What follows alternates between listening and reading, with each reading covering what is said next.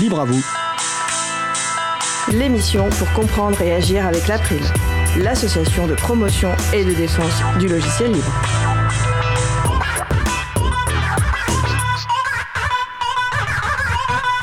Bonjour à toutes, bonjour à tous. L'auto-hébergement, c'est le sujet principal de l'émission du jour, avec également au programme la chronique Joue au collectif de Vincent Calam et aussi la chronique Que libérer d'autres que du logiciel avec Antanac. Nous allons parler de tout cela dans l'émission du jour. Soyez les bienvenus pour cette nouvelle édition de Libre à vous, l'émission qui vous raconte les libertés informatiques proposée par l'April, l'association de promotion et de défense du logiciel libre. Je suis Isabella Vanni, coordinatrice vie associative et responsable projet à l'April. Le site web de l'April est april.org. Vous pouvez y trouver une page consacrée à cette émission avec tous les liens et références utiles et également les moyens de nous contacter. N'hésitez pas à nous faire des retours ou nous poser toutes questions. Nous sommes mardi 8 juin 2021. Nous diffusons en direct, mais vous écoutez peut-être une rediffusion ou un podcast. À la réalisation de l'émission d'aujourd'hui, mon collègue Étienne Gonu. Bonjour Étienne. Salut Isa. Nous vous souhaitons une excellente écoute. Cause commune, la voix des possibles, 93.1 FM et en DAB+, en Ile-de-France. Partout dans le monde sur causecommune.fm et sur l'appli Cause Commune. Pour participer à notre conversation, causecommune.fm, bouton de chat, salon libre à vous. Nous allons commencer par la chronique Jouons collectif de Vincent Calam, qui est avec nous au studio. Bonjour Vincent. Bonjour Isabella. Et il me semble qu'aujourd'hui, on va parler de jeux et de règles maison. Donc je suis, je suis très curieux, assez curieuse de savoir de quoi tu vas nous parler. Donc euh, je te laisse la parole. Oui, merci Isabella. Alors c'est vrai que comme c'est la dernière, ma dernière chronique de la saison, que le printemps est maintenant bien installé et que les terrasses sont ouvertes, je me suis dit qu'un sujet léger serait le bienvenu. C'est dans l'air du temps. Bon, il faut dire aussi que je commence à avoir épuisé mon stock d'anecdotes sur le logiciel libre dans le cadre professionnel, et ce n'est pas avec une année de confinement et de télétravail que j'ai pu le renouveler. Bref, face à l'angoisse de la page blanche, j'ai décidé de prendre au pied de la lettre le titre de ma chronique, Jouons collectif. Il se trouve, trouve que je n'ai pas choisi ce titre par hasard, car je suis amateur de longue date de jeux de société, que ce soit des, petits jeux d'ambiance d'un quart d'heure ou, des jeux de simulation historique sur plusieurs jours. Je parle ici de jeux avec des cartes, hein, des plateaux en carton et des pions en bois.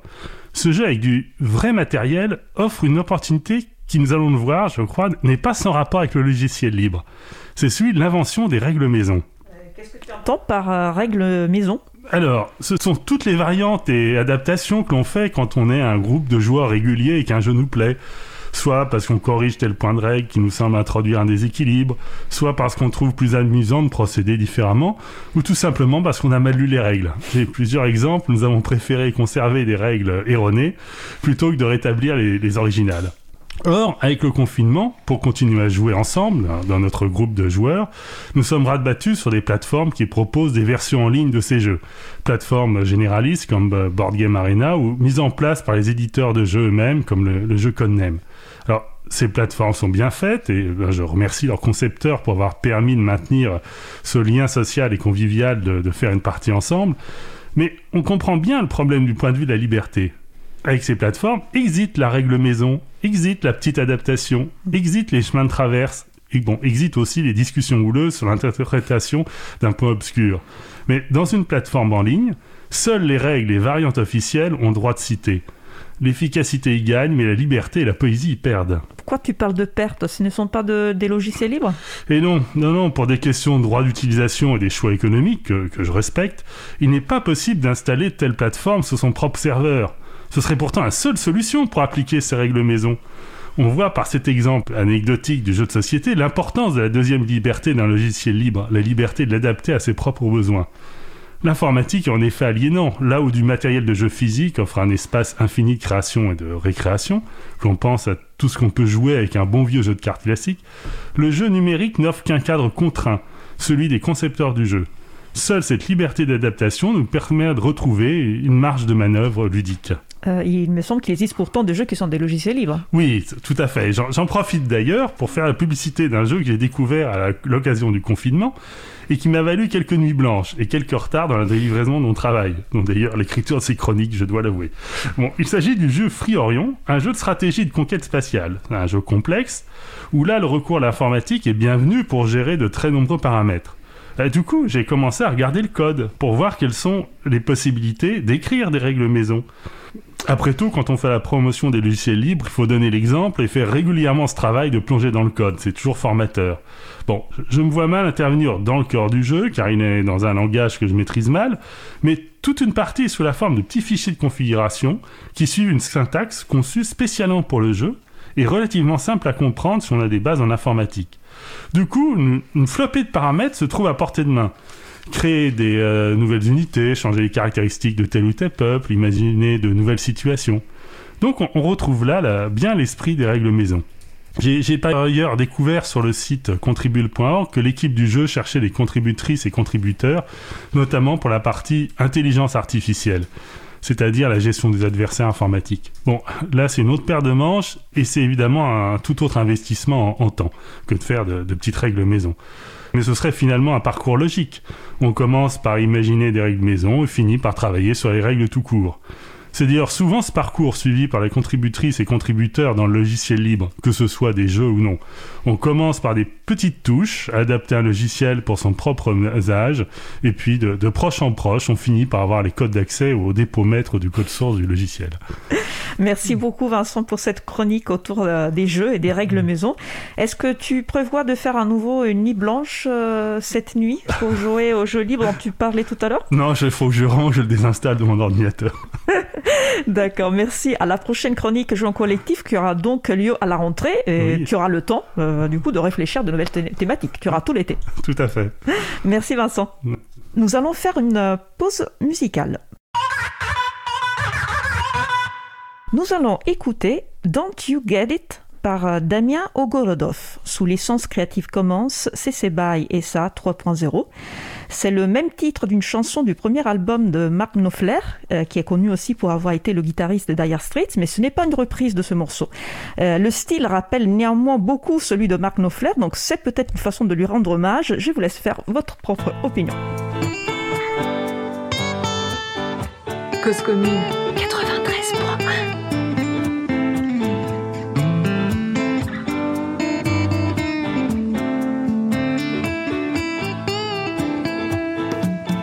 There are times I get a feel I'm all alone. Guess it's just them beer drinking women who make me so cold. Said, Don't you get it? I said, I don't know. Then go alone. Told about them troubles in the city I came from. Don't you be alone with a crazy mind and a heart of gold. Cause it's awful being on your own. Baby, don't you get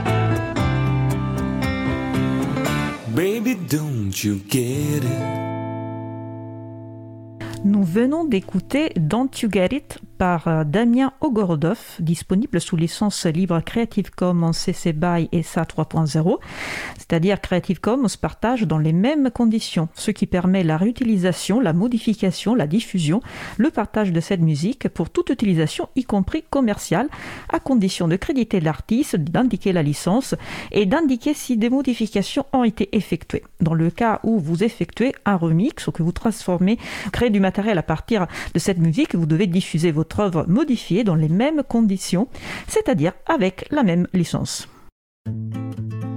Retrouvez toutes les musiques diffusées au cours des émissions sur causecommune.fm et sur april.org. Libre à vous, libre à vous, libre à vous. L'émission de l'April sur les libertés informatiques. Chaque mardi, de 15h30 à 17h sur Radio Cause Commune, puis en podcast. Passons maintenant au sujet suivant. Nous allons poursuivre par notre sujet principal qui porte sur l'auto-hébergement avec nos personnes invitées, Angie Godion de l'association Framasoft et Yves Gaël Cheny de l'entreprise Empreinte Digitale. Toutes les deux interviennent à distance. Il est par contre ici au studio avec moi, Laurent Costi, administrateur de l'April, qui a préparé ce sujet et qui va animer l'échange. N'hésitez pas à participer à notre conversation au 09 72 51 55 46 ou sur le salon web dédié à l'émission sur le site causecommune.fm, bouton chat. Bonjour Laurent, je te laisse donc la parole. Bonjour Isabella, bonjour à toutes et bonjour à tous. Donc effectivement, nous allons aborder le sujet de l'auto-hébergement. Alors, euh, on a quatre grands, grandes parties à, à, ce temps. Donc évidemment, on va essayer de définir ce qu'est euh, l'auto-hébergement, parce que tout le monde n'est pas euh, familiarisé avec ce concept. On essaiera de savoir pour quelles raisons il faudrait s'auto-héberger. Bien sûr, on essaiera de dresser quelques pistes de solutions. C'est pas l'objet aujourd'hui d'aborder dans le détail les solutions. Il y aura peut-être une émission ultérieurement qui abordera ce sujet-là, mais néanmoins, on évoquera quelques solutions. Et puis, on évoquera aussi peut-être les limites euh, de l'auto-hébergement. Alors, effectivement, tu as présenté euh, Angie et euh, Yves Gaël. Donc, Angie, est-ce que tu es avec nous? Bonjour. Bonjour. Merci à toi. Yves Gaël Cheny est avec nous. Bonjour. Bonjour. Alors, je crois que ton pseudo, c'est Erdman aussi, hein, pour ceux qui te connaîtraient euh, sur les réseaux de l'April en particulier, puisque tu avais, euh, je crois, administré un peu euh, les, les, serveurs de l'April à une époque. Ouais, tout à fait. Pas très longtemps, malheureusement, mais un petit peu, oui. D'accord. Bah, écoute, euh, tu avais la parole, alors je te laisse te, te présenter un petit peu, un, présenter un peu ton parcours et puis peut-être aussi ce que tu fais euh, au quotidien comme métier. D'accord. Donc, euh, je travaille dans une scope en fait basée sur Angers, qui est également membre de l'April. Donc, je suis doublement membre de l'April à titre personnel et à titre pro. Euh, donc euh, moi je m'occupe particulièrement du pôle hébergement au sein de cette entreprise de développement logiciel. D'accord, il y a combien de, combien de salariés dans cette entreprise? On est une cinquantaine de personnes euh, dont la majeure partie du coup est, est associée dans la scope. Très bien, merci. Euh, Angie, alors tu es déjà venu hein, dans l'émission. C'est jamais mauvais de, de, de rappeler euh, dans quelle association tu, tu contribues au quotidien en tant que salarié. Oui, je suis salarié de l'association Framasoft où je suis chargée de relations publiques et puis euh, du coup j'ai une partie de mon temps qui est mis à disposition du collectif des chatons. Donc le collectif des hébergeurs alternatifs, transparents, ouverts, neutres et solidaires.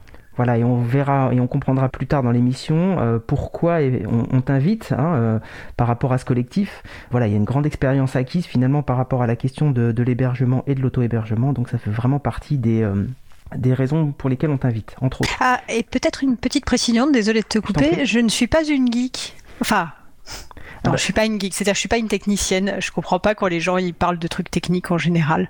Donc du coup, je pense que c'est le voilà le nos profils différents avec Erdman du coup seront très complémentaires. Très bien. Alors il y aura deux, deux profils non techniques au départ, comme moi je ne suis pas non plus technique, et donc Yves Gaël qui qui sera un peu plus technique par, parmi nous trois. Donc je vous propose euh, effectivement pour, euh, alors en essayant d'être le plus pédagogue possible, d'expliquer ce que c'est que l'auto-hébergement. Donc euh, je sais pas, on va peut-être donner la, parole à Yves Gaël en tant que technicien, puis comme ça après Angie, tu pourras essayer de préciser euh, avec des mots peut-être moins, moins techniques, si Yves Gaël en utilise trop. Je vais essayer de pas être trop technique quand même. Euh, donc oui, l'auto-hébergement, euh, avant toute chose, je pense que c'est l'appropriation des outils euh, pour soi et leur, leur utilisation au quotidien, en fait, bah, notamment grâce à des briques logicielles fournies par le logiciel libre et grâce à des briques matérielles, comme par exemple ont pu l'être le Raspberry Pi pour démocratiser cela auprès des différents utilisateurs. Donc oui, je pense que d'abord le, le mot-clé pour moi, ce serait appropriation. D'accord. Et, alors peut-être qu'on va même remonter un peu plus euh, en arrière, euh, avant de définir auto-hébergement, finalement, est-ce qu'on peut, est-ce qu'on peut pas définir hébergement et puis parler un tout petit peu de serveur sans rentrer dans la technique? Oui, bien sûr. Bah, euh, je pense qu'on peut reprendre l'adage qui que Internet c'est jamais que des PC connectés entre eux de d'autres personnes. donc l'hébergement avant toute chose, c'est mettre à disposition pour soi-même ou pour communiquer avec d'autres ou pour offrir des services à d'autres, des services, des programmes qui sont connectés euh, via le réseau qui est Internet. Donc un serveur, c'est juste une machine qui tourne tout le temps et qui héberge un de ses services. Merci. Alors, peut-être préciser aussi euh, la nécessité d'une disponibilité euh, dans le temps de cet ordinateur qui est connecté en tant que serveur. Peut-être parler un peu de, de débit alors suivant les usages, bien sûr, bah, les débits peuvent être très très variables. Hein. Par exemple, on va prendre si on veut héberger un serveur pour recevoir et envoyer des emails le débit n'a pas besoin d'être trop élevé. En fait, le, la disponibilité, donc le temps de connexion du serveur au réseau, va dépendre de cet usage finalement et euh, des objectifs que l'on a Autrefois, par exemple, les, plus anciens ont pu connaître des serveurs de mail qui se connectaient que, quelques heures par jour pour s'échanger les messages. Par contre, si on est sur un serveur de chat, on imagine bien qu'il faut qu'il reste connecté le, plus souvent possible. Ou si on veut exposer un site web pour parler de son association ou de son entreprise, bah, il faut qu'il reste disponible sur Internet pour que les gens puissent venir voir ce que vous faites. Merci. Euh, Angie, est-ce que tu veux compléter un peu cette, euh, cette vision de serveur et d'auto-hébergement? Bah, Peut-être du coup pour rendre ça encore plus compréhensible, en fait c'est dire ce que ça n'est pas, à savoir que globalement, en tout cas quand on ne s'est pas posé la question justement de l'auto-hébergement, en fait on héberge ses services web chez des prestataires externes. Donc quand on fait du cloud, par exemple, on va euh, stocker euh, ces données euh, du coup dans un service de cloud qui est externalisé, qu'on ne gère pas. quand on fait du mail, en général, on utilise une boîte mail et on est rarement à part si du coup on, a fait des choix euh, justement en ce sens, on passe par un prestataire qui, euh, voilà, si on n'est pas encore dégafamisé, peut être euh, Google, Microsoft, voilà, si on est plus dégafamiser euh, des services, je pense, je sais pas comme ProtonMail ou euh, ou Tutanova ou euh, Posteo qui sont du coup des services plus éthiques de mail, mais on passe quand même par un prestataire externe. Dans l'auto-hébergement, on ne passe pas par un prestataire externe puisqu'on héberge effectivement son serveur. Alors chez soi ou pas, c'est une vraie question. Il y a toujours un pour moi un questionnement sur euh, voilà qu'est-ce qui relève du vrai ou du faux auto-hébergement? Parce que finalement on pourrait considérer que oui l'auto-hébergement c'est forcément avoir le matériel chez soi à la maison. Et en même temps peut-être que du coup quand on utilise un serveur qui est proposé par un prestataire externe, mais qu'on gère l'intégralité de ce qui se passe sur ce serveur, on est quand même dans une forme d'auto-hébergement, mais avec du coup une distance du matériel qui n'est pas à domicile. Donc je pense que c'est intéressant d'envisager les deux en tout cas. Oui, je me souviens, c'était des discussions qui circulaient sur la liste euh, chaton. Hein. Il y avait un grand, grand débat euh, autour de cette question de est-ce que l'auto-hébergement c'est chez soi ou est-ce que ça peut être sur un serveur ailleurs? Finalement, peut-être que la, convergence, c'est de dire euh, l'auto-hébergement, c'est quand on maîtrise la confiance qu'on a par rapport à celui qui gère le serveur en fait. C'est peut-être ça, c'est peut-être la question, la question centrale, c'est bien la question de confiance. Finalement, on peut faire héberger ses données ailleurs que chez soi, mais ça veut dire qu'on connaît la personne qui héberge les données, on connaît les, services, on, on, est capable d'interagir avec ceux qui gèrent, quoi. Alors, je rajouterais quand même une distinction parce que pour moi, dans l'auto-hébergement, il y a le fait qu'on administre ses services. C'est-à-dire que on, a euh, un certain nombre de compétences techniques qui fait qu'on installe euh, les services sur le serveur, euh, qu'on crée les comptes s'il y a besoin de créer plusieurs comptes, etc. Ce qui est très différent de passer comme par un prestataire comme Chaton, où là, on, effectivement, il y a cette confiance envers un tiers, où là, on va carrément, entre guillemets, transmettre cette confiance sur même l'administration des services et on reste utilisateur des services. Donc pour moi, il y a deux niveaux là dans l'auto hébergement entre guillemets euh, distant, il y en a un que j'appellerais pas euh, auto-hébergement, au sens où euh, pour moi on peut pas auto-héberger si on n'est pas techniquement en mesure d'installer les services qu'on veut utiliser. D'accord. Merci. Sinon, on est utilisateur d'un service distant. Voilà. Voilà. Et après, on peut être utilisateur d'un service distant sans avoir appréhendé, sans avoir consolidé de confiance avec le prestataire ou la personne. Et puis, euh, on peut être aussi utilisateur un peu averti et avoir à peu près appréhendé comment ça fonctionnait et avoir des contacts. Ça me semble, des distinctions importantes parce que finalement, c'est bien dans le lien humain que euh, la confiance s'établit et qu'on peut avoir en tout cas une appréhension de la manière dont sont traitées ces données grâce à ça. Donc, je, je pense qu'on y voit un peu plus clair maintenant sur la, ce que c'est que l'hébergement et l'auto-hébergement. Voilà, il y, a, encore évidemment des, discussions hein, euh, chez, les chatons entre autres, mais ailleurs euh, par ailleurs. Néanmoins, euh, pourquoi faudrait-il s'auto-héberger? Pourquoi regarder ces solutions-là? Pourquoi essayer de comprendre comment ça fonctionne? Pourquoi essayer d'installer ses propres services sur son ordinateur chez soi? Alors, je sais pas, Yves Gaël peut-être?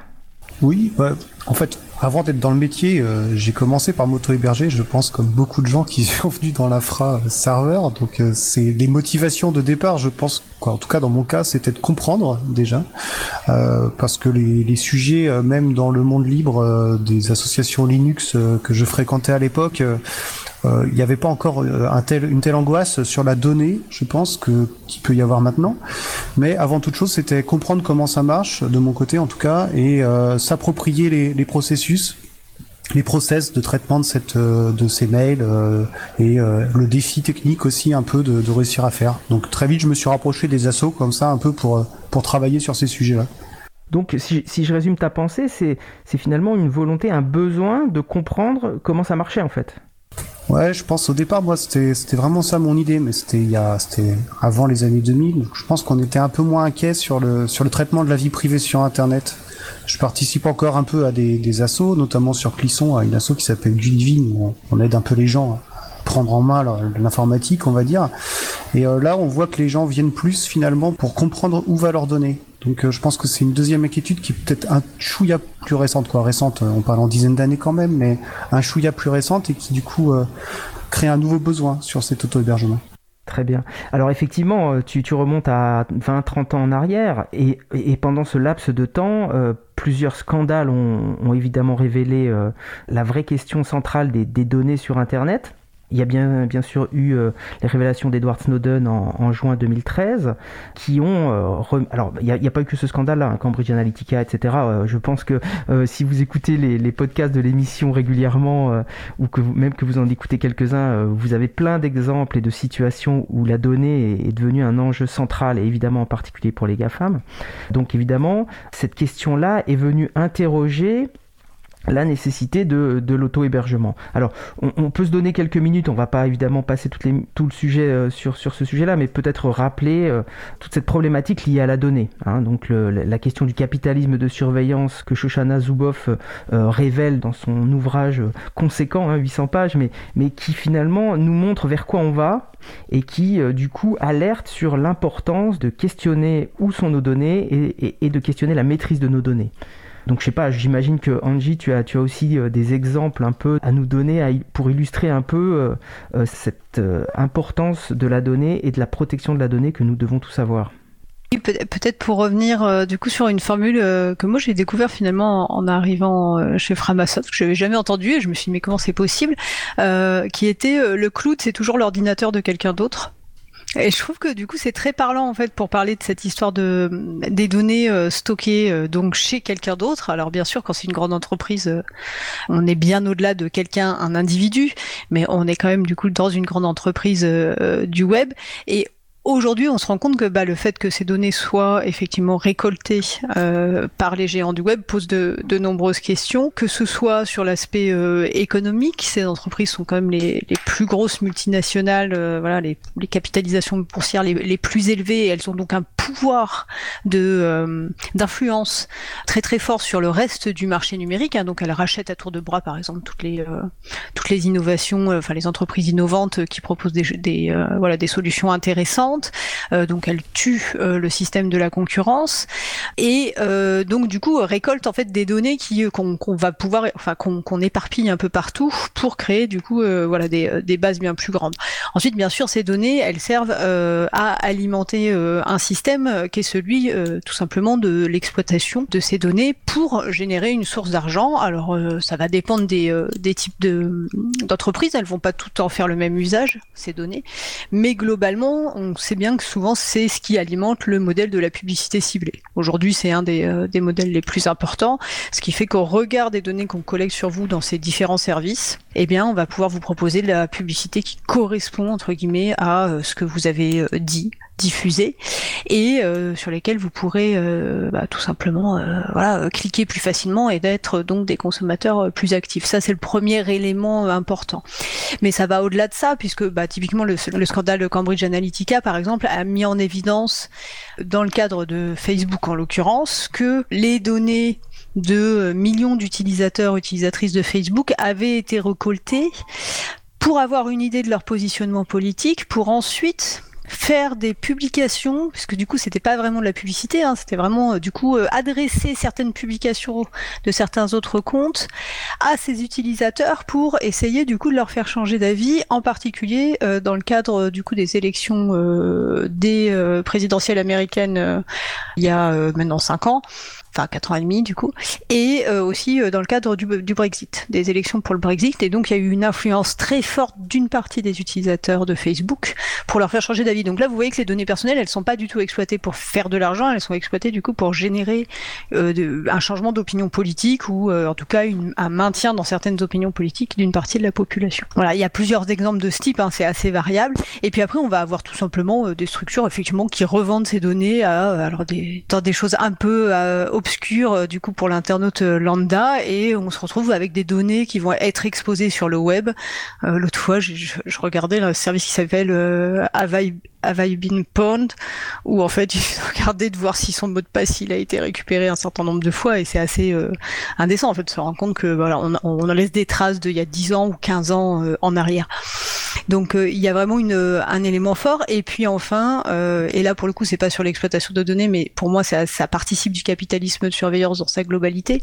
C'est l'aspect de la domination culturelle c'est-à-dire qu'on est face à des entreprises qui relèvent un modèle de société qui est celui de l'impérialisme américain avec donc euh, des choix euh, de modération, de type de contenu possible ou pas, qui font que en fait ça formate nos comportements de manière très forte et pour le coup ça nuit effectivement à nos libertés individuelles euh, globalement. Merci. Alors effectivement, hein, ça rejoint ce qu'a ce pointé euh, Shoshana Zuboff hein, sur la question du surplus comportemental qui, qui, alimente des bases de données, qui alimente les IA aussi pour faire de la reconnaissance faciale, savoir où sont les gens, euh, où est-ce qu'ils sont passés, ce qu'ils font, avec qui, parce que c'est finalement ça qui est extrêmement important pour, pour ces entreprises qui à un moment donné, elles veulent deviner à l'avance ce que vous allez faire. Quoi. Parfois elles savent avant vous ce qui se produit.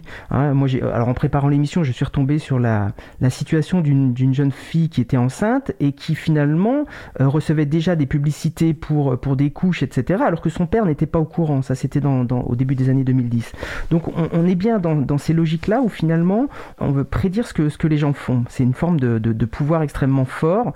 Et plus on alimente les bases de données de ces géants, et plus on, leur donne la matière pour, euh, pour finalement nous orienter euh, par la suite. Quoi. Donc euh, voilà, c'est vrai que tous ces éléments-là, euh, finalement, nous encouragent à nous poser la question, mais euh, finalement, mes données, j'ai peut-être intérêt à les emmener chez moi, à les garder chez moi, et puis à les protéger fortement. Alors, ça veut dire aussi un, peu un retour aux sources finalement, puisque euh, si, sauf si je me trompe, hein, je suis pas un spécialiste d'internet, mais en tout cas, je, quand on commence à, se poser ces questions-là et qu'on remonte à l'histoire d'internet, c'était bien une logique décentralisée, et c'est là qu'on rejoint un petit peu aussi la logique des chatons. Mais euh, est-ce que vous pouvez nous, nous, parler, nous expliquer un petit peu euh, techniquement comment comment ça fonctionne cette, cette logique initiale? Euh, Yves Gaël peut-être? Oui, si vous voulez. Alors, en fait, euh, ça a fait un peu le yo-yo. Euh, C'est-à-dire que, en suivant le, coût du matériel et ses capacités de traitement, euh, on a il y a eu un peu toutes les phases entre des, gros serveurs externalisés et des petits serveurs en interne. ce qui est assez drôle. Alors, pour rebondir un peu ce que disait Angie tout à l'heure, c'est le sur la partie données, c'est très intéressant parce que souvent sur l'auto-hébergement, on se, on se focus un peu sur les euh, individus, euh, sur les personnes qui traînent autour des associations de, de gens euh, intéressés, on va dire, par par la liberté au sens large, mais mais ces données effectivement dans, dans les problématiques de ville connectée actuelles, c'est un peu plus large que ça, et c'est vrai que cette réflexion d'auto-hébergement, elle peut intéresser aussi des, des collectivités, par exemple, qui collectent des données pour pour leurs citoyens, pour des services ou autres. Et donc oui, pour répondre à cette question, euh, euh, il y a eu un départ euh, à relativement récent finalement vers le cloud en masse et on voit un repli à l'heure actuelle il y a une espèce de retour, une réflexion vers ce qui est appelé le edge data center, en fait le, retour à des machines qu'on peut au moins placer physiquement sur une carte à défaut de, tout externaliser. Donc on va dire que l'histoire fait le yo-yo sur ces sujets-là. D'accord. Et, du coup, c'est vrai que le collectif de, de, chatons est plutôt sur une logique où euh, on redécentralise les données. Il n'y a pas une structure, une superstructure qui finalement est capable d'avoir des silos de, données entiers. Chacun a un tout petit bout de, données et, du coup, ça protège tout le monde. Hein. Euh, alors, c'est pareil en, préparant l'émission. Bon, évidemment, je, je, reparcours régulièrement le site. Je, n'ai rien à cacher parce que euh, tout le monde, tout le monde a été confronté à une personne qui répond systématiquement qu'elle n'a rien à cacher sur Internet et qu'elle ne fait donc pas attention à ces données. Et ce site-là, justement, pour trouver des arguments concrets, solides, parce que finalement, euh, on, est toujours un peu sec pour répondre à ça, bah, je suis retombé quand même sur un, sur un article de, Laurent Chemla dans, Mediapart en 2015 qui expliquait bien que euh, finalement c'est pas tant euh, nous-mêmes qu'on veut protéger mais, mais les autres et alors j'ai trouvé un exemple avec des, avec des animaux. Hein. On, peut, on, peut, trouver de toute façon des exemples avec, avec des êtres humains aussi. Mais dans, dans des, alors il y a des gens qui faisaient des safaris en Afrique et euh, ils faisaient des photos qui étaient géolocalisées et, qui, et après les postaient sur les réseaux sociaux. Donc les braconniers après finalement euh, identifiaient la localisation de ces photos-là et trouvaient beaucoup plus facilement les rhinocéros pour les tuer et euh, s'emparer de leurs cornes. Donc on voit bien que la question de je n'ai rien à cacher, elle est bien plus large que soi-même. Elle doit aller au-delà de soi et et, c'est bien pour protéger les autres aussi qu'il faut faire attention. Euh, voilà, alors c'est vrai qu'on on vide l'océan avec une petite cuillère, hein, puisque quand, on, quand on envoie un mail avec Gmail, on sait bien que même quand on n'a pas un mail avec Gmail, on passe, euh, généralement par les serveurs de Google. Hein. donc à chaque fois, si, vos mails ne, sont pas chiffrés, bah, les contenus sont lus, ou en tout cas les métadonnées sont collectées parce que finalement c'est presque plus les métadonnées qui les intéressent que le, que fond même du mail. Mais c'est toutes ces questions-là qui finalement encouragent à se poser la question de l'auto-hébergement et à, faire, à, faire l'effort de beaucoup mieux maîtriser euh, ces données. Je pense qu'il y a aussi un élément euh, assez important auquel moi j'avais pas trop réfléchi avant de préparer cette émission, c'est euh, le, fait que sur des, quand on passe par un hébergeur externe et particulièrement les hébergeurs GAFAM, en fait on n'a aucune assurance que nos données seront accessibles. Euh, voilà, c'est-à-dire qu'on peut nous les supprimer, euh, enfin, nous peut nous supprimer cet accès d'un moment ou un autre il n'y a aucun engagement puisqu'il n'y a aucune contractualisation réelle euh, du coup de l'accès à ces données. Donc ça c'est aussi une problématique. Et c'est pas voilà l'auto-hébergement règle bien sûr ça puisqu'on sait quand ces données seront accessibles ou pas puisqu'on gérera le matériel. Mais même si on passe par un tiers euh, et un peu plus éthique, euh, du coup bah, souvent on va contractualiser donc avec un certain nombre de contreparties où on saura effectivement voilà ce qui se passera si du coup les données voilà sont perdues. Ça me fait penser à l'épisode de l'incendie au VH où on, on s'est rendu compte que plein plein de entreprises, voire de particuliers, euh, voilà, euh, héberger leurs données donc euh, du coup dans, cette entreprise et j'avais jamais pensé que du coup il fallait qu'ils fassent des sauvegardes de ces données pour pouvoir y accéder au cas où il y aura un souci technique. Bah, on est dans la dans la même logique en fait, c'est voilà s'assurer par l'auto-hébergement et donc peut-être qu'on y reviendra, mais dans l'auto-hébergement il y a aussi la notion, ok c'est bien d'auto-héberger, mais comment on gère l'aspect sauvegarde. Oui, bien sûr, finalement, euh, l'informatique se résumerait presque à, la question de la sauvegarde. Alors, je me permets de préciser, parce qu'on m'a posé la question euh, en off, là, mais euh, ce que sont des, métadonnées? Bah, les métadonnées finalement c'est pas le contenu même de votre mail hein, qui intéresse forcément les, superstructures mais c'est plus finalement à quel moment la géolocalisation parce que par, par exemple en collectant vos, vos données de géolocalisation on va pouvoir savoir à quel endroit vous passez et donc on va pouvoir prédire à quel endroit vous allez passer. Et si on arrive à prédire l'endroit où vous allez passer, ben on va pouvoir peut-être euh, vous mettre la pub qui va convenir par rapport au magasin devant lequel vous passez. Voilà, c'est tous ces éléments-là qui sont finalement presque plus précieux que, que, le contenu. Hein. C'était peut-être important de préciser ce que sont les métadonnées, parce que souvent on se dit, mais oui, en plus, c'est bien, euh, euh, enfin, quand, quand, on n'a rien à cacher, c'est pas que le, contenu de, du message qu'on devrait cacher, c'est bien aussi tout le reste. Hein. C'est bien aussi quand est-ce qu'on écrit, euh, à qui, parce qu'évidemment des, des, graphes de, de, de connexion avec d'autres personnes sont, sont, constitués, on sait quelles sont vos relations, et donc on peut retrouver très facilement. Euh, je me suis même fait peur, hein, je, vous, je vous cache pas, en préparant l'émission, parce que euh, je ne sais pas si vous avez en tête la scène dans Blade Runner où à un moment donné il est dans son canapé et il essaye de, grossir une image qu'il a collectée. Alors à l'époque c'était les, vieux camés, enfin, pas, magnétoscope avec des grosses cassettes, bandes magnétiques, etc. Et puis bon, il avait déjà un qui lui permettait de grossir l'image euh, à la voix. Bah, il faut savoir que maintenant, avec des appareils photo finalement qui font 48 millions de mégapixels, euh, 48 euh, euh, mégapixels et puis finalement des, logiciels qui sont déjà en œuvre, on est capable de grossir la pupille d'un œil et de reconnaître des gens à l'intérieur de la pupille de l'œil. Euh, donc voilà, ce qu'on qu trouvait incroyable dans les années 80 devient évidemment réalité. Alors on peut le dire de beaucoup de choses, mais en tout cas, euh, oui, quand j'ai vu ça, je me suis dit, euh, oui, on a, quand même fait un, grand bond en avant. Et du coup, ça veut bien dire que là encore, finalement, si vous, si ça ne vous dérange pas d'être pris en photo, supposez que vous rencontrez quelqu'un qui doit être, qui doit être protégé, un journaliste par exemple, ou bah, et, et, que vous êtes pris en photo, on est capable de savoir avec qui vous avez discuté. Hein. Donc voilà. Alors évidemment, c'est un peu ça fait un petit peu peur tout ça et il n'y a pas que de la peur dans, il faut, faut pas générer que de la peur il y a aussi des belles choses hein, dans internet hein, je, tiens à le répéter mais néanmoins c'est important d'insister sur le fait que vos, données sont vos données il faut les protéger quoi. Alors, est-ce que vous avez des choses à rajouter sur la raison pour laquelle euh, il faut, commencer, enfin, il faut se poser des questions sur l'hébergement de ces données? Et, alors après, on peut peut-être aussi étayer un peu la question des sauvegardes, hein, mais ça, ce sera peut-être plutôt dans une partie technique, je sais pas. Est-ce que vous voulez rajouter des choses? Peut-être moi par rapport à, la décentralisation, c'est-à-dire que effectivement euh, l'idée de ne pas avoir toutes ces données à, voilà, auprès d'un récolteur de données euh, massif est important, mais il y a aussi une notion du coup euh, pour moi qui est plus euh, comment je peux dire humaniste, au sens où euh, euh, soit s'auto-héberger, soit passer par un par un tiers pour s'auto-héberger, mais un tiers local, a une incidence sur la répartition du coup de certaines économies sur le territoire. Et du coup permettre plus il y a d'acteurs en fait, plus on a de chances que de limiter cette centralisation et donc forcément euh, les problématiques liées aux données personnelles et à la vie privée. Voilà, c'est juste une précision euh, rapide. Je rajouterais même un petit point en plus en complément. Euh, donc, quand on parlait sauvegarde, faut donc parler réserv euh, réservabilité aussi des données. Donc, c'est à dire que on peut récupérer ces données et donc euh, comme on est avec entre le fan de logiciels libres, on peut dire aussi de format ouvert et euh, du coup de, s'assurer le fait que les différents opérateurs sur le territoire avec qui on veut travailler seront à même de les traiter une fois récupérés parce qu'il y a aussi cette problématique là de on peut récupérer ces données mais si on ne sait pas les lire ou si le nouveau prestataire ne sait pas les lire, on n'en aura pas l'usage et la pleine propriété. Merci, euh, effectivement c'est important ces précisions et moi aussi je, prône, euh, ayant travaillé dans, dans les MJC euh, au local, ancré sur le territoire, moi aussi je prône la proximité et puis le lien avec, physique avec les gens. Je repasse la parole à Isabella pour la pause musicale. Merci Laurent. Effectivement, euh, nous allons euh, faire une pause musicale et nous allons écouter Drôle de cadence par Zicaro euh, sous Creative Commons CC BY et SA 3.0. Cette fois, on est plutôt sur de la chanson française. C'est un swing d'inspiration manouche. On se retrouve juste après. Belle journée à l'écoute de Cause Commune, la voix des possibles.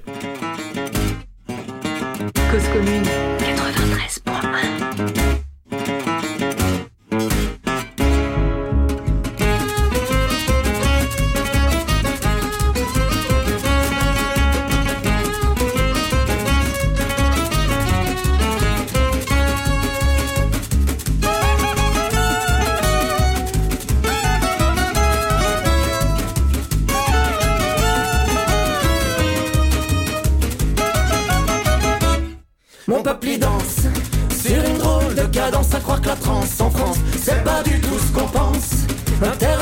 finance. À tout prix faut qu'on dépense. Si t'en as pas t'as pas de chance.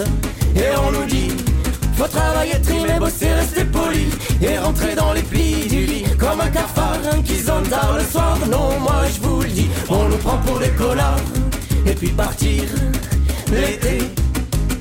Dépenser ce qu'on a gagné, salé et puis se dire que vraiment on a de la chance.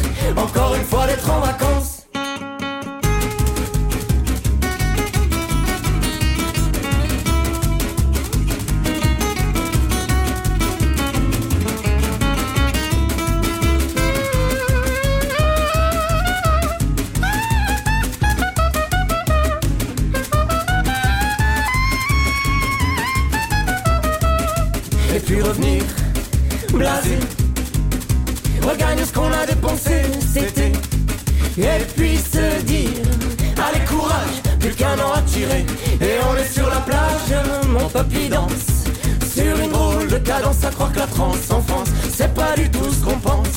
L'intérêt porte sur la finance, à tout prix faut qu'on dépense. Si t'en as pas, t'as pas de chance.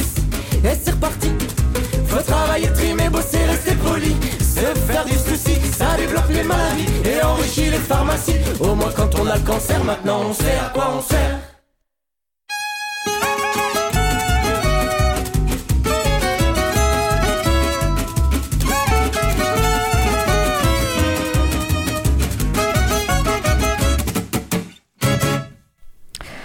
Venons d'écouter Drôle de cadence par Zincaro, disponible sous licence libre CC BY SA 3.0. Retrouvez toutes les musiques diffusées au cours des émissions sur causecommune.fm et sur april.org. Libre à vous, libre à vous, libre à vous. L'émission de l'April sur les libertés informatiques. Chaque mardi, de 15h30 à 17h sur Radio Cause Commune, puis. Nous allons poursuivre avec euh, notre sujet principal sur l'autobergement. Je suis Isabelle Lavani. Cette émission est consacrée euh, justement à l'autobergement et nous parlons de ce sujet avec euh, nos personnes invitées, donc un gigodion de l'association Framasoft et Yves Gaël Chény de l'entreprise Empreinte Digitale. C'est Laurent Costi, administrateur de l'April, qui a préparé et qui anime cet échange. N'hésitez pas à participer à notre conversation au 09 72 51 55 46 ou sur le salon web dédié à l'émission sous le site causecommune.fm, bouton chat. Laurent, euh, je te redonne la parole. Merci Isabella. Donc nous reprenons le fil de la discussion. Donc dans un premier temps, nous avons euh, défini ce qu'était euh, l'auto-hébergement. Donc on y voit un peu plus clair désormais. Et puis nous avons aussi euh, évoqué bien sûr la raison pour laquelle il faudrait euh, potentiellement s'auto-héberger. Alors je vous propose maintenant de, se poser la question de savoir finalement comment concrètement euh, on peut faire pour s'auto-héberger, quelles sont les précautions, quelles sont les, les règles à se donner, quelles sont les, réflexions à avoir avant de s'auto-héberger, de se jeter sur, un ordinateur pour installer un système qui permettrait de s'auto-héberger? Et puis quel système le cas échéant? Euh, Yves Gaël, peut-être? Oh Je préfère laisser la main à Angie pour, pour débuter sur, sur ce sujet, parce que je suis sûr qu'elle qu sera plus euh, vulgarisée que moi là-dessus.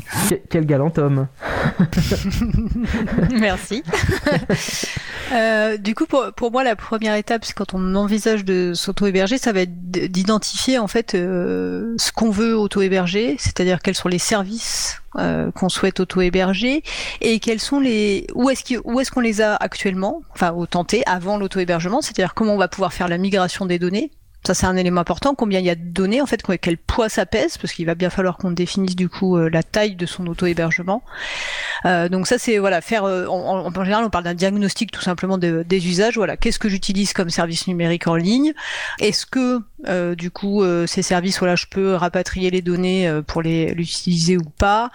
Est-ce que je veux auto-héberger tous mes services numériques ou est-ce que seulement une partie? Ça c'est des choix personnels qu'on peut définir. Évidemment ça influera sur le coût total de cet auto-hébergement, puisque plus on va héberger de contenu, plus il faudra des supports de stockage élevés, donc plus ça aura des incidences forcément sur le sur le coût. Bien sûr, se poser la question effectivement de est-ce que euh, les données qu'on va héberger chez soi, elles sont bien euh, du coup protégées ça, posera la question effectivement du choix en fait du système d'hébergement qu'on qu va d'auto-hébergement qu'on va choisir. Euh, voilà, euh, comment, quel niveau. En fait, euh, on peut même se poser la question de voilà quel est le niveau, les niveaux de menaces auxquels on, souhaite, en tout cas, dont on souhaite se préserver. Donc ça, c'est des, vraies questions en amont. Et pour moi, il y a un élément hyper important, c'est voilà le nombre d'utilisateurs potentiels. C'est-à-dire que là, on parle d'auto-hébergement. Voilà, si on parle à titre individuel, c'est est-ce que c'est que pour soi, soi en tant qu'individu, est-ce que c'est pour soi sa famille, est-ce que c'est pour soi sa famille, son groupe d'amis? En gros, voilà, il va y avoir aussi une, une notion de est-ce qu'on crée un réseau de personnes euh, derrière cet auto-hébergement? Et puis à part sûr, si on est une entreprise ou une collectivité, on va avoir ces mêmes questions, mais là ça semble assez évident. Mais souvent à titre individuel, on se pose pas toujours au début, on le fait pour soi et puis on l'ouvre petit à petit. Et des fois, ça peut être bien d'y penser dès le départ en fait. Donc vraiment de faire un diagnostic de voilà ce qu'on a aujourd'hui ce qu'on voudrait mettre en place, pour qui, en gros. Alors supposons qu'on se soit posé euh, toutes ces questions-là, euh, n'importe qui, avec n'importe quelle compétence en informatique, voilà, je sais faire un peu de traitement de texte, j'en fais depuis 20 ans dans, ma, dans, dans, mon entreprise ou dans mon association, je, peux, je peux me lancer sur, sur l'installation d'un serveur chez moi? Ouais, c'était le petit complément, effectivement, c'est sur la, le, combien de temps j'ai à y passer et euh, quelles compétences j'ai actuellement et du coup potentiellement euh, de qui je peux me rapprocher pour avoir de l'aide, association euh, ou entreprise ou habit sur le sujet. Je pense que c'est le petit, c'est peut-être le petit delta à rajouter sur sur toute la bonne analyse d'avant. Oui, hein, je pense que. Alors, euh, du coup, euh, je, peux témoigner à, titre personnel. Alors, je ne suis pas geek au départ. C'est vrai qu'au fil des années, j'ai acquis quelques compétences et donc j'ai expérimenté euh, un petit serveur chez moi à titre personnel pour héberger quelques données sans importance, pour encore une fois plutôt pour expérimenter. Bon, voilà, ça, ça, peut être très très déstabilisant. Par exemple, quand il y a une panne, ça reste très compliqué de savoir si c'est moi qui suis incompétent ou si finalement c'est une panne réseau qui est extérieure à, à ma gestion et, à mes compétences. Donc, c'est vrai que soyons clairs, euh, n'importe qui ne peut pas euh, se lancer dans de l'auto-hébergement sérieux, surtout s'il souhaite l'ouvrir aux autres. Hein. Je pense qu'il faut être quand même, euh, quand même assez objectif par rapport à ça et puis ne pas laisser penser aux gens qu'à partir du moment où ils auront compris et envie d'arrêter de, laisser leurs données aux GAFAM, ils peuvent du jour au lendemain se lancer sur l'hébergement d'un serveur chez eux avec un vieil ordinateur qu'ils avaient dans un coin. Hein. Voilà, il faut être, il faut être quand même très très clair sur, sur cet aspect-là des choses. néanmoins, c'est vrai que les, comment, les, les, outils ont énormément progressé. Pour le coup, euh, moi j'ai découvert Whynost euh, il, y a, il y a quelques mois maintenant. Hein. je témoigne, hein, je fais un peu l'animateur et, et, et, la personne qui témoigne. Je sais pas si c'est très, très, très dans les canons, mais bon, en tout cas, je, je, je peux en parler un petit peu. C'est devenu effectivement euh, assez, assez simple d'utilisation d'installation quand on a quelques quelques bases hein. c'est remarquable en termes ça a été très travaillé aussi sur euh, sur l'esthétisme ce qui était pas ce qui était ce qui était toujours des reproches qui étaient faits à des logiciels libres il y a eu une, euh, un gros effort de convergence sur sur la mise en page hein. on a des pour pour Wayunost en particulier on a des petites briques euh, très colorées très simples d'accès enfin voilà on a enfin ces services là ont été simplifiés alors on, fera sans doute on pourra sans doute faire plus tard dans, dans l'année une émission spéciale sur euh, sur, ces outils-là. Mais en tout cas, moi, je voulais témoigner que euh, ce sont devenus des outils quand même beaucoup plus appropriables. Hein. Il y a encore, euh, je dirais, une petite dizaine d'années, il fallait systématiquement passer par de la ligne de commande, hein, le terminal, le fameux terminal noir avec des, écritures blanches ou, même vertes à l'époque, pour pouvoir installer son serveur, l'administrer, le mettre à jour, trouver la panne, etc. Désormais, il y a une interface graphique qui est devenue très compréhensible majoritairement français, parce que c'est souvent aussi une limite pour les utilisateurs. Hein. Euh, euh, les logiciels sont créés à l'étranger et, du coup restent en anglais et euh, quand on, ne maîtrise pas l'anglais, bah, ça reste beaucoup plus compliqué, on abandonne très vite. Donc en tout cas pour, ces outils-là, il y, a eu beaucoup de progrès qui ont été faits et ils s'améliorent encore tous les jours. Mais encore une fois, voilà, n'importe qui ne peut pas se lancer dans, dans de l'auto-hébergement. Alors, euh, je, alors je sais pas quel. Est-ce que vous pouvez témoigner? Est-ce que vous, à titre personnel, du coup, vous avez. Alors, bah, Yves Gaël, oui, bien sûr, tu l'as dit. Hein, t'as as commencé par par de l'auto-hébergement. Euh, Angie, toi, tu as dit que tu n'étais pas geek, donc euh, j'imagine que que tu t'es pas lancé ou que t'as pas eu le temps de. C'est plutôt une question de temps. Hein, ça aussi, je le je le, je le redis. Euh, Yves Gaël l'a dit tout à l'heure. Euh, Est-ce que tu as, as eu l'occasion d'essayer, d'expérimenter? Euh, J'ai vraiment expérimenté. Voilà, euh, donc je me suis acheté un petit Raspberry et j'ai installé effectivement euh, on dessus. On va peut-être expliquer, euh, parce que tout à l'heure Yves aussi a évoqué ce qu'était un, un Raspberry Pi, euh, peut-être que tu peux expliquer ce que ce que c'est? Ouais, c'est un micro-ordinateur en fait, donc un, un ordinateur qui euh, du coup est composé d'une carte sur laquelle il y a beaucoup de petits éléments et qui coûte beaucoup moins cher qu'un ordinateur euh, habituel. C'est autour, là, je crois que j'ai payé autour de 80, 60 ou 80 euros, sur lequel on va rajouter euh, voilà ce dont on a besoin et typiquement, moi je rajoute un disque dur externe, donc le, il y a un tout petit espace de stockage interne, mais voilà il faut un disque dur externe du coup si on veut stocker des données importantes. Il n'y a pas d'écran, enfin voilà. Du coup c'est vraiment une petite, une petite carte qu'on va souvent mettre dans une boîte parce que ça permet de le, de le protéger et euh, que voilà une, une sorte de mini ordinateur, un peu ce qu'on a dans nos ordinateurs portables d'ailleurs. on est dans les mêmes logiques de, de matériel miniaturisé euh, qui permettent de faire plein de choses, sauf que là, bah, on a un truc vide. Quand on, quand on l'achète et qu'il faut installer un système d'exploitation ou une distribution, c'est déjà des termes un peu plus techniques, mhm. euh, pour, pour le faire fonctionner en fait. Et on peut en faire plein de choses différentes. Voilà, en gros pour le pour le Raspberry, mais ça permet de tester, voilà, euh, de, de manière aisée sans, euh, voilà, euh, investir dans quelque chose de, de très gros. Pour moi, il y a aussi un intérêt au Raspberry Pi, c'est que en termes de consommation énergétique, c'est pas du tout gourmand, donc c'est assez intéressant. Je pense qu'on reviendra sur cette question de, la consommation énergétique dans l'hébergement. Et donc voilà, j'ai installé Wayuno Host. Je n'ai pas du tout trouvé simple parce que j'ai eu plein de bugs en fait à l'installation. Et bien sûr je me suis retrouvée avec des trucs bah voilà je suivais le tutoriel et ça marchait pas donc ça va, il y avait des gens autour de moi qui ont pu me dire non mais là en fait c'est parce que du coup t'as mal paramétré ça avant de faire l'installation. Bah ouais mais comment je l'aurais deviné? Donc non pour moi c'est pas du tout accessible euh, à des personnes qui n'ont pas un niveau de compétence numérique relativement élevé. Pour moi il y a un autre enjeu aussi assez fort euh, et que ce soit Windows ou les autres, hein, mais euh, c'est le fait de justement pouvoir réellement se protéger par exemple du spam. Je pense si on voilà si on auto héberge un service de mail derrière c'est hyper, enfin c'est un service qui est très très compliqué à gérer, alors pas au plan euh, technique, mais sur euh, comment s'assurer que tous ces mails sont distribués auprès de, de nos destinataires, s'assurer que on reçoit euh, du coup les, mails que nos que les expéditeurs nous, nous envoient, ne pas tomber dans les boîtes spam de tout le monde, ne pas être spammé rapidement et donc avoir des bons systèmes, tout ça c'est quand même techniquement pas, pas si simple. Donc moi j'ai voilà ce que j'ai fait, bah, je suis allé chez un des chatons, voilà, chez une des structures du collectif et c'est très bien j'ai des gens compétents qui gèrent tout ça pour moi. Non, c'est vrai que c'est un vrai métier hein, maintenant que la distribution de mails. Hein. Euh, c'est un point extrêmement important et, même faire comprendre ça aux, aux, personnes qui utilisent simplement le mail habituellement, euh, dire bah oui mon mail n'a pas été reçu, etc.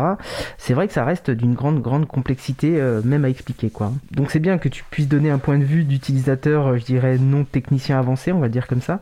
Moi je, je, te rejoins sur l'analyse. Alors donc on parle, je crois, je crois même que pour les pour le Raspberry Pi et puis toutes ces, cartes, on, parle même de nano-ordinateur, puisque finalement le micro-ordinateur, c'était, déjà le nom qu'on donnait dans les années 80 au PC, me semble-t-il. Donc on parle même de nano-ordinateur, puisqu'effectivement ça tient, ça tient dans la main, hein, la, taille de la carte.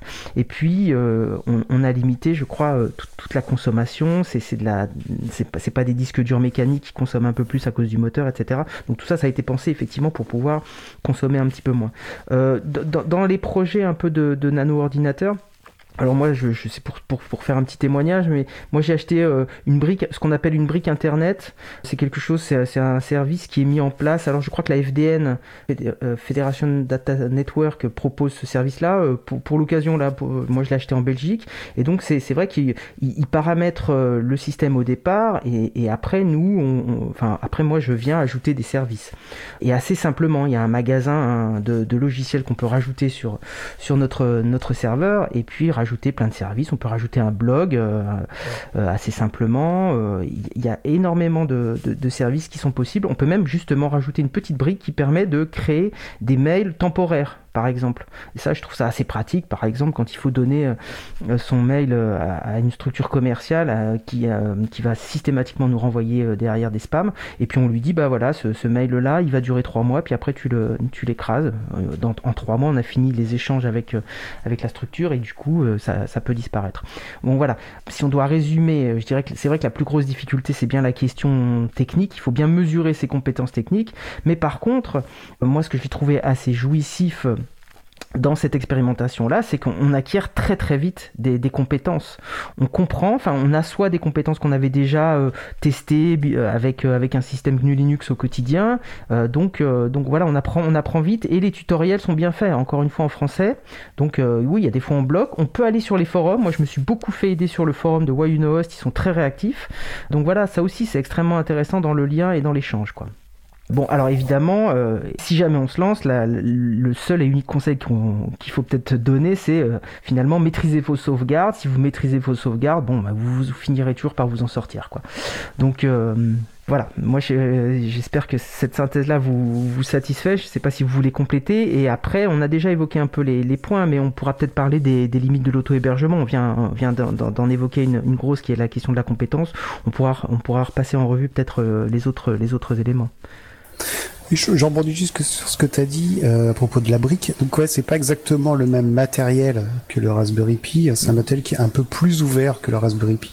Le Raspberry Pi a l'intérêt d'avoir une grosse communauté en fait euh, actuellement, mais c'est pas forcément la carte la plus ouverte en termes de, de format d'un point de vue électronique. Oui, je crois que c'est une carte Olimex, hein, c'est ça? Ouais, tout à fait. Ouais, c'est un Olix Uno. Voilà. donc euh, c'est vrai que c'est pareil, ça s'est multiplié dans le commerce. Alors il y en a qui sont plus ou moins ouvertes, c'est important de, le préciser. Donc par rapport aux limites de l'auto-hébergement, bah, on, a évoqué hein, la question de la compétence, elle est centrale. Hein. Si vous vous sentez pas à l'aise, euh, ne vous lancez pas dans de l'auto-hébergement. Et puis du coup, rapprochez-vous de, rapprochez-vous des chatons. La sécurité, Angie l'a un peu évoqué. Peut-être que Yves Gaël, tu peux nous en dire plus, toi, puisque c'est presque ton quotidien que cette question de la sécurité, d'autant plus quand, euh, quand on doit penser, en tout cas pour une entreprise, à la question du RGPD.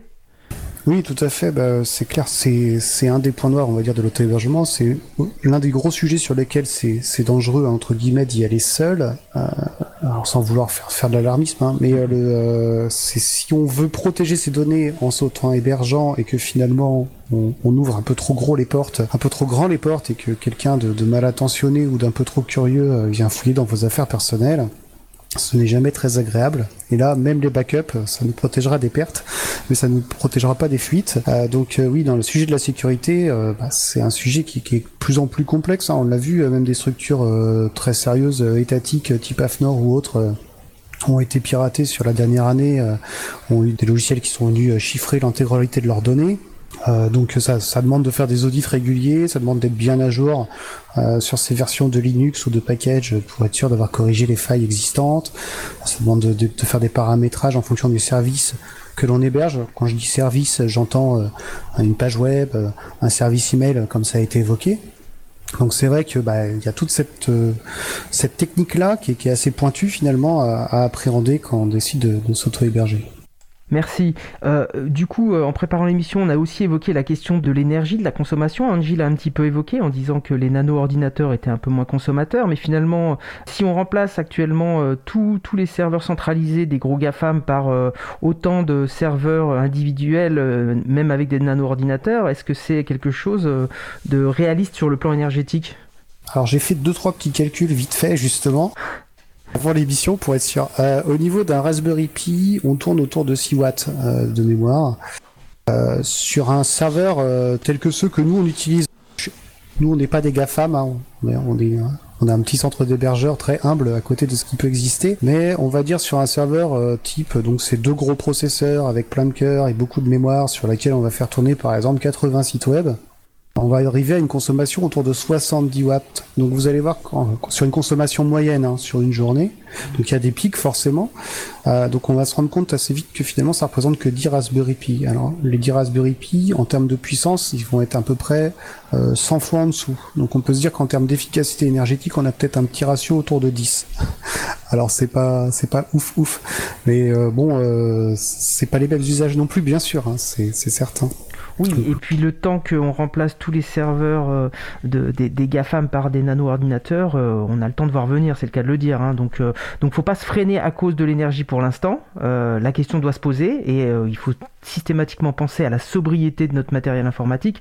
Néanmoins, faut pas s'interdire de réfléchir à ces situations-là et après, et après peut-être réfléchir à des logiques euh, plutôt chatons justement chercher un chaton si on si on n'est pas à l'aise techniquement. C'est peut-être ça finalement le, le conseil qu'on pourrait euh, qu'on pourrait donner NJ oui, euh, alors que ce soit sur le plan technique ou sur justement la, question euh, énergétique, les, chatons, enfin les structures qui sont membres du collectif, voilà, euh, sont composées de personnes qui du coup réfléchissent en tout cas à ces questions et essayent de, de faire au mieux. Moi, j'ai un autre élément aussi sur l'aspect énergétique qui me semble assez intéressant. J'ai lu sur plein d'endroits que l'auto-hébergement c'était cool, on pouvait récupérer son ancien ordinateur et installer son serveur dessus. J'ai mis une énorme réserve au sens où les anciens ordinateurs en fait consomment vraiment beaucoup d'énergie c'est-à-dire que voilà, ce compte 10 ans euh, qui pourrait très bien être utilisé en tant que serveur, c'est-à-dire que souvent il n'y a pas besoin de voilà d'avoir des machines de guerre pour euh, un serveur en auto-hébergement. Mais attention parce que souvent c'est des machines qui pour le coup sont ont pas été pensées au moment de leur conception avec justement cette régulation énergétique. Voilà, donc c'est bien parce qu'on recycle donc en fait, tout dépend ce qu'on entend dans, l'énergie, c'est-à-dire qu'on utilise du matériel qui n'est plus utilisé que en termes de recyclage. De toute façon, on sait bien qu'on peut pas en faire grand-chose pour euh, un usage, mais en même temps, on consomme plus d'énergie. Voilà, donc c'est le paradoxe, euh, voilà, de, quand on calcule en tout cas euh, une, un coût euh, écologique, en fait, c'est toujours compliqué de, savoir sur quels aspects on, va. Oui, alors après, il faut pas oublier non plus l'énergie grise, mais c'est bien, c'est bien. Que, alors j'allais recommander aux gens justement de recycler leurs appareils. Bon, mais c'est bien que tu mettes ce petit bémol là. Néanmoins, il faut pas non plus négliger l'énergie grise. Je crois que c'est comme ça que ça s'appelle. Hein. Cette toute l'énergie qui est nécessaire à la fabrication de l'appareil, où finalement, elle est bien supérieure à tout le temps d'utilisation de l'appareil. Bon, mais voilà, tout ça, ça, ça se pèse, ça se met dans la balance. Euh, peut-être que vos vieux appareils, en tout cas, vous pouvez l'utiliser pour expérimenter, ne serait-ce que pour acquérir les compétences, pour tester, voilà, sans, sans, le faire tourner 24 heures sur 24, mais au moins vous allez pouvoir peut-être tester deux fois, euh, quelques fois la fonction de mise à disposition de, fichiers, etc., etc. C'est peut-être une bonne approche pour, pour, pour essayer avant d'acheter par exemple un nano ordinateur si vous avez l'intention de laisser un serveur tourner longtemps. Voilà, c'est peut-être un peu ces logiques-là. Puis peut-être pour rebondir, tu parlais de 24 heures sur 24, peut-être qu'on n'a pas besoin que ces données soient accessibles tout le temps, donc on peut aussi mettre en place euh, des programmateurs euh, qui euh, du coup donnent, enfin allument et éteignent du coup notre notre serveur auto-hébergé en fonction de nos besoins. Alors ça dépend combien on est dessus, ça dépend voilà le type de contenu qu'on qu'on a diffusé, mais je trouve que c'est quelque chose qu'on oublie parfois et qui peut être assez intéressant. Et puis aussi on peut peut-être penser du coup à, avoir de l'énergie renouvelable. Je pense qu'il y a du coup des on trouve des tutoriels sur euh, voilà comment connecter par exemple un Raspberry à un panneau solaire en direct.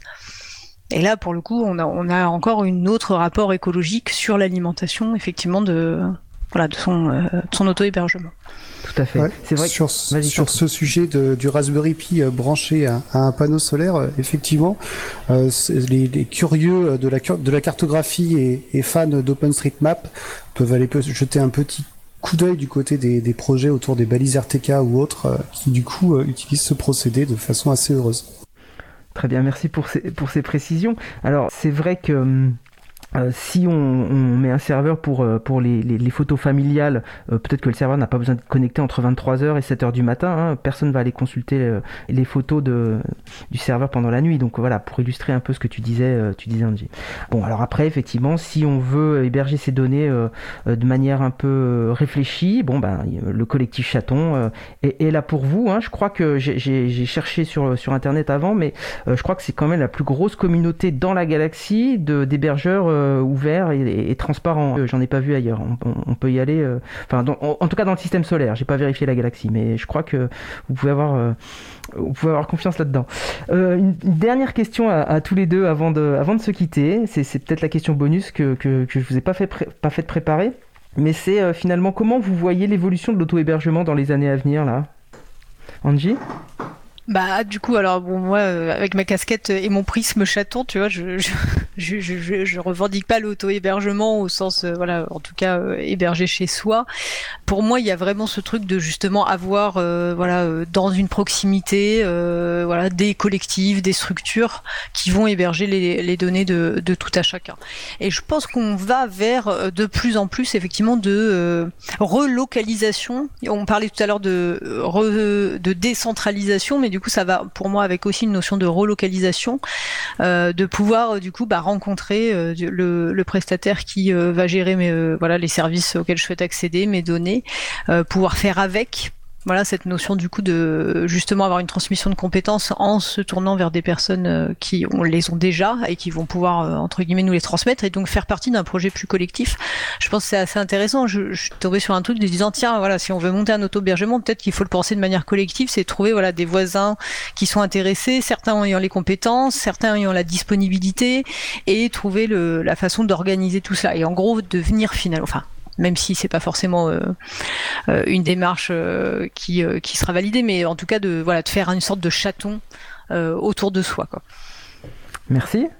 je joins mes voeux à ceux d'Angie là-dessus. je vois vraiment cela, oui, effectivement, comme des actions collectives, hein, qu'elles soient professionnelles ou associatives c'est euh, ce côté euh, à la fois distribué, euh, réparti sur, sur, le monde entier, espérons, mais au moins en France, sur des, des, systèmes ou des services auto interopérables, open source, ouverts, avec des gens qui sont prêts à partager leurs connaissances et puis à travailler tous ensemble. Ce serait vraiment magnifique. Eh ben, merci beaucoup pour, pour ces mots de la fin. Ben, je vais vous remercier tous les deux pour, euh, pour cet échange, moi, moi qui, pour lequel j'ai, j'ai beaucoup appris. Et puis, euh, je pense que voilà, j'espère qu'on a donné envie aux gens d'essayer ou en tout cas de se questionner par rapport, euh, par rapport à leurs données. Merci à tous les deux et je repasse la parole à Isabella. Oui, merci euh, Angie euh, et Gaël. Euh, je remonte juste deux remarques, quelques remarques intéressantes qu'on a eues sur le salon de WebChat. Il y a une personne qui dit je suis je suis content de YouKnowHost, je l'ai je l'ai depuis plusieurs années, je je suis pas informaticien à la base, j'en suis content. Et une autre personne qui dit la, la partie la plus compliquée c'est avec l'opérateur de la box. donc voilà pour pour revenir sur le sur le même sujet, c'est-à-dire que c'est c'est hyper intéressant et on vous invite si vous en avez envie à, à expérimenter. Euh, voilà, petit point de vigilance sur, euh, sur la partie box, visiblement. Merci Laurent euh, pour avoir euh, préparé et animé euh, ce sujet. Euh, nous allons maintenant faire une pause musicale. Donc nous allons écouter euh, Secret Rituals par Terror Bird sous licence libre Creative Commons CC BY SA 3.0. Alors le genre c'est du synth goth pop traduction, c'est du l'électropop aux ambiances un peu sombres. Euh, le style de chant, personnellement, me rappelle celui de Suxy du groupe punk, post-punk Succès des Banshees, peut-être que vous connaissez. Euh, je vous laisse juger et on se retrouve juste après. Belle journée à l'écoute de Cause Commune, la voix des possibles. Cause commune. 93.1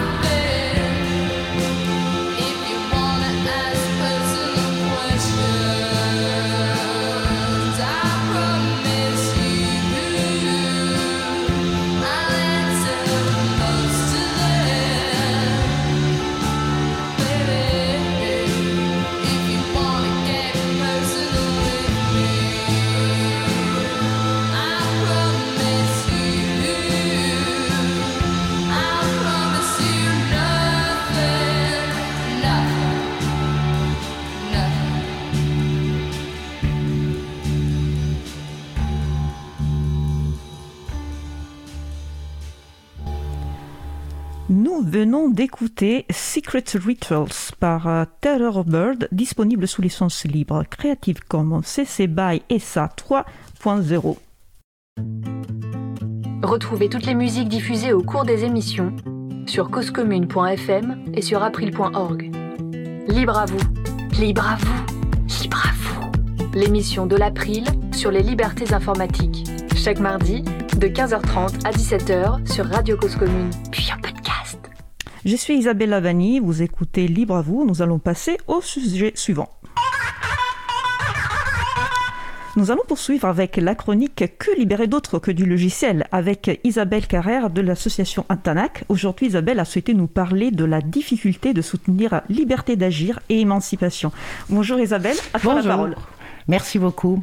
Euh, oui, bah en fait, on a longtemps hésité, j'ai longtemps hésité à venir malgré tout euh, à cette, assurer cette chronique aujourd'hui parce que ce que vit Antanac est très très compliqué. Euh, vous allez comprendre pourquoi. Mais en fait, je me suis dit que c'était peut-être le meilleur endroit euh, pour euh, lire pour la première fois un petit communiqué de presse qu'on a fait. Alors pas pour la presse nationale, pour la presse locale plutôt, mais enfin quand même. Euh, alors pourquoi? Ben Parce qu'en fait, Antanac a été la cible d'un commando euh, le dimanche 23 mai qui s'est organisé pour euh, faire exploser, faire disparaître complètement euh, une terrasse, des pieds d'arbres végétalisés qui avaient été construits progressivement depuis le premier permis en 2017 et une autorisation d'implanter une terrasse en 2018. Et on avait construit un totem avec des pièces détachées des composants d'ordinateur lors d'un festival. Tout ça avait été conçu et fabriqué euh, avec art et métier par les Antanakiens, Antanakiennes, aidés de nombreux habitants des immeubles avoisinants. Et cette terrasse était devenue comme un, lieu de convivialité. Au début, on l'avait pensé comme étant une euh, possibilité pour les gens de passer par là avant de rentrer dans notre local. Parce que sinon, on se disait que l'informatique, euh, pour plein de gens, ça allait être euh, non, j'y vais pas. Ils voyaient des ordinateurs, le numérique, non, c'est pas pour moi, etc. Et on s'était dit, par ce biais-là, on va pouvoir toucher les personnes et petit à petit les amener à euh, s'intéresser aux questions numériques et oser faire le pas. Donc c'était devenu cette terrasse un lieu de convivialité qui transformait les trottoirs et la petite place du coup où il faisait plutôt bon vivre. C'était comme un trait d'union entre la rue et les activités différentes de, l'association. Ça servait à la fois de salle d'attente, de lieu de parole, d'échange, de détente, de jeu, etc. Il y avait des belles plantes qui y poussaient, un vieil olivier, un rosier, euh, du jasmin, un genêt, des anémones du Japon, etc. Et pourquoi je vous raconte tout ça? Parce que ça a été comme un coup porté, pas simplement à la végétalisation et à la terrasse, mais euh, ça nous a beaucoup questionné depuis trois semaines presque là maintenant, enfin deux semaines et demie. Ça nous a beaucoup questionné sur qu'ils, qu'est-ce qui était venu, qu'est-ce qu'ils ont attaqué en fait, de quoi il s'agit. Et donc beaucoup d'hypothèses, on a fait beaucoup d'hypothèses, on s'est posé plein de questions. Les autres associations qui sont autour de nous, donc aussi bien Adage que la DSF, que bah, ici, Cause Commune, là où nous sommes aujourd'hui avec vous, à euh, soigner les pieds d'arbres, faire fleurir des bacs aussi. Enfin, voilà, c'était... euh, euh, on se disait qu'on était là aussi avec un trait d'union pour expliquer des choses ou être euh, euh, participer à une vie euh, de quartier et faire passer des messages et notamment le message de la liberté notamment euh, le message de la liberté d'agir, euh, de la force d'émancipation pour tout le monde. Et quand nous arrivions à faire rentrer les gens dans la salle Ola, parce qu'il faut, voilà, quelques chiffres quand même juste pour euh, récapituler, parce qu'Antanac en 2020, c'est quoi?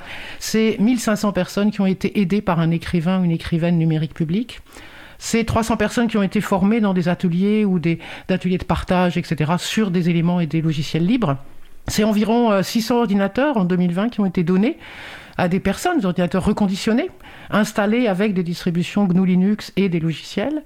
Euh, c'est des dizaines d'autres installés quand les personnes viennent avec leur propre ordinateur pour installer, euh, changer de distribution et dire j'enlève euh, Microsoft, j'enlève Apple, je voudrais aller euh, comme euh, avec les outils que vous avez. Et puis des centaines de personnes qui sont venues dans la salle OLA, donc ordinateur en libre accès accompagné, sur des postes qui ont aussi des distributions GNU Linux. Donc je pense que qu'est- qu'est-ce qui les a gênés? Qu'est-ce qui a gêné ce petit commando, vraisemblablement d'une dizaine ou d'une quinzaine de personnes? Nous pensons finalement que c'est ça, c'est la liberté. Il y avait trop de liberté, il y avait trop d'informels, ils savaient pas où nous ranger dans leur case, ils savaient pas comment... Je sais pas. En, fait, on sait pas. On sait pas. Ce qui est sûr, c'est que tout a été pillé, saccagé, minutieusement éradiqué, tout nettoyé. Quand on est arrivé le lundi matin, il n'y avait plus rien. C'est pas simplement je casse, c'est je casse, j'embarque, je fais disparaître. Donc c'est comme une attaque à la liberté.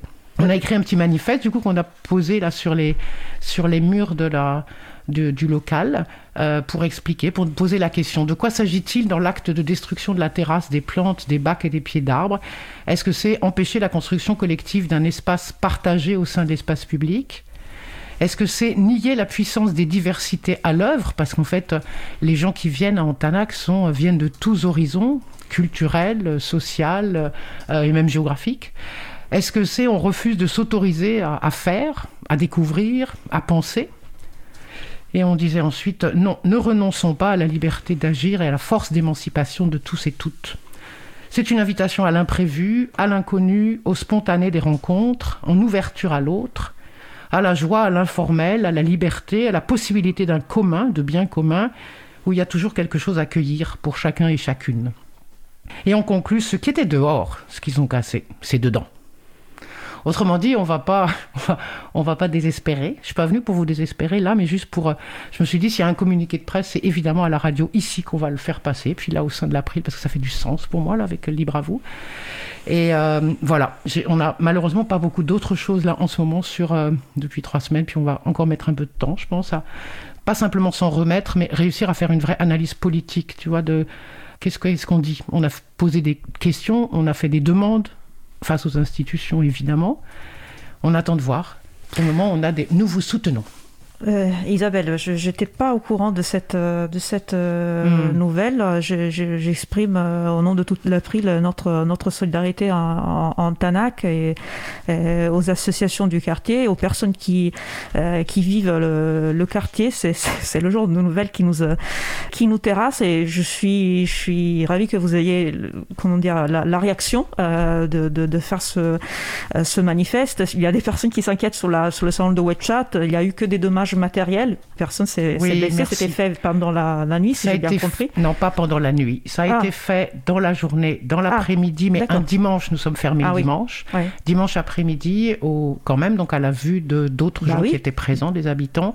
Beaucoup de gens n'étaient pas là, mais beaucoup de gens étaient là. Certains ont vu, d'autres ont essayé de manifester, de venir, de descendre, de défendre le truc et se sont fait agresser. Ah. En, voilà, quelques couteaux et quelques rentre chez toi, etc. On n'était pas là, donc je peux pas dire exactement comment ça s'est passé. C'est les- ce sont les faits qui nous ont été rapportés. Non, il n'y a pas pour le moment, mais c'est pour ça aussi qu'on a alerté Bah, les institutions. Pour le moment, il n'y a pas de personnes qui ont été euh, Ouais. euh, touchées, mais là, là, les menaces continuent d'exister. Et puis du coup, euh, pff, voilà, on a. Non, on, on laissera pas. je- voilà. On- Une de mes responsabilités, là, du coup, en tant que présidente d'Antanac, c'est de faire attention à tout le monde, là. Aussi bien les personnes qui viennent que les gens bénévoles qui sont à Antanac. Et donc, euh, on est prudent. On a fermé pendant une semaine, puis là, on a réouvert parce qu'il n'y a pas de raison de, de punir les gens, notamment ceux qui viennent pour les permanences d'écrivains publics. Puis là, la, la semaine dernière, on a réouvert aussi à d'autres, mais doucement, tranquillement, en étant ensemble. Enfin, voilà, on se. Donc, si j'ai bien compris, une, une enquête est en cours quand même pour essayer de J'ai déposé une plainte, oui. Voilà, euh, les, les responsables. Euh, tu disais, il y a, il y a la personne qui s'est blessée, c'est déjà ça, mais en, en même temps, se faire agresser pendant que tu essaies de comprendre ce qui se passe, je pense aux personnes qui auraient essayé de, voilà, de, de- de manifester, de demander ce qui se passait, c'est pas, c'est pas non plus joyeux au- au-delà de l'acte. euh, et donc, euh, voilà, je, suis, je- c'est une nouvelle qui m'a beaucoup, euh, m'a beaucoup touchée. Et merci de, de- de- d'avoir partagé avec nous. Et euh, merci d'avoir lu le, le- le manifeste. Je ne sais pas s'il y a un lien euh, où on peut, euh, Pas encore, on va, peut on le mettre sur notre, sur N'hésite pas à site, nous communiquer. si tu. Oui, comme ça, on pourra le, le- communiquer à notre et le, relayer à notre tour. Mais par contre, on va organiser, parce que je ne sais pas encore comment les choses vont se passer, mais ce qui est sûr, c'est que là, en juin, on va organiser une, une fête de solidarité sur, la- sur le, lieu, là, sur la rue Et là, plus on sera nombreux, mieux ce sera. Bah, je, je pense qu'en plus, vous, vous faites, comme, comme on disait, l'importance des liens non, de, de- du local. Donc, je pense que vous avez tissé des liens aussi avec, avec les associations, les habitants de quartier. Donc, je, Oui. je n'ai pas de doute que les, les personnes répondront euh, à, votre, à votre appel et qui, qui feront la fête avec vous. Merci. Voilà. Euh, merci beaucoup Isabelle. Euh, donc euh, je, je te donne le rendez-vous pour la prochaine chronique Quoi li- libérer d'autre que du logiciel avec Interact, du coup à la rentrée, avec de bonnes nouvelles j'espère. J'espère aussi. Merci, merci, Merci beaucoup. beaucoup. Et je vais tout de suite vous dire, donc allons passer au sujet suivant.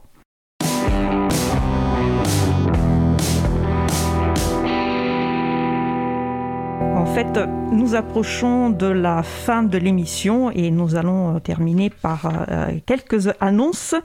Euh, donc, passons à les actualités à venir pour l'April et le monde du libre. Quoi de libre? À l'occasion des élections euh, régionales et départementales des 20 et 27 juin 2021, l'April propose aux personnes candidates de signer le pacte du logiciel libre afin de marquer leur engagement, si elles sont élues, à mettre en place une priorité au logiciel libre et au format ouvert dans leur collectivité. Nous invitons bien sûr toutes celles et ceux qui le souhaitent à contacter les candidats et candidates, particulièrement les têtes de liste, pour les encourager à signer le pacte du logiciel libre et profiter de l'occasion pour les sensibiliser aux enjeux des libertés informatiques. Toutes les informations utiles sont sur le site candidat.fr. Pour tous les événements autour du libre, nous vous invitons toujours à consulter l'agenda du libre, agendadulibre.org, qui est un site hébergé par l'April. On commence finalement à avoir des événements en présentiel, donc n'hésitez pas à regarder s'il y a un, un événement euh, près de chez vous. Pour cela, la cartographie des événements à venir, toujours sur le site de l'agenda du libre, est très pratique. Et il y a aussi des événements en ligne, voire des éléments en format mixte, sur place et à distance. Mercredi 9 juin à 21h, donc euh, demain soir, Emmanuel Reva, avec l'aide de mon collègue Fred, nous fera découvrir ses talents de DJ avec une playlist. Je cite, le genre c'est hip-hop, rockish, tech, mais plutôt moelleux. Il est possible d'intervenir en direct au cours de l'émission et euh, c'est bien évidemment sur euh, la radio Cause Commune. Nous avons encore quelques minutes avant la fin de l'émission. Donc j'en profite pour faire euh, pour vous rappeler que vous pouvez laisser un message sur le répondeur de la radio pour réagir à l'un des sujets de l'émission, nous poser une question ou tout simplement nous laisser un message. N'hésitez pas à nous faire des retours. Le numéro du répondeur est 09 72 51 55 46. Je vous rappelle que la radio Cause Commune, la voix des possibles sur la bande FM sous 93.1 en Ile-de-France, c'est midi à 17h, puis de 21h à 4h en semaine, de vendredi 21h au samedi à 16h et le dimanche de 14h à 22h. Notre émission se termine. Je remercie les personnes qui ont participé à l'émission. Vincent Calam, Laurent Costi, Angie Gaudion, Yves Gaël Chény, Isabelle Carrère. Aux manettes de la régie aujourd'hui, mon collègue Étienne. Merci également à l'équipe des personnes qui s'occupent de la post-production des podcasts. Samuel Aubert, Elodie Daniel Giraudon, Langain, bénévole à l'April, Olivier Gréco, le directeur d'antenne de la radio.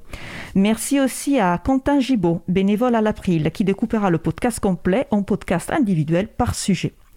Vous retrouverez sur notre site web april.org toutes les références utiles ainsi que sur le site de la radio causecommune.fm. N'hésitez pas à nous faire des retours pour indiquer ce qui vous a plu mais aussi des points d'amélioration. Vous pouvez également nous poser toutes questions et nous y répondrons directement ou lors d'une prochaine émission. Toutes vos remarques et questions sont les bienvenues à l'adresse contact@libreavou.org. Nous vous remercions d'avoir écouté l'émission. Si vous avez aimé cette émission, n'hésitez pas à en parler le plus possible autour de vous et à faire connaître également la radio Cause Commune, la voix des possibles. La prochaine émission aura lieu en direct mardi 15 juin 2021 à 15h30. Nous vous souhaitons de passer une belle fin de journée. On se retrouve en direct mardi 15 juin et d'ici là, portez-vous bien.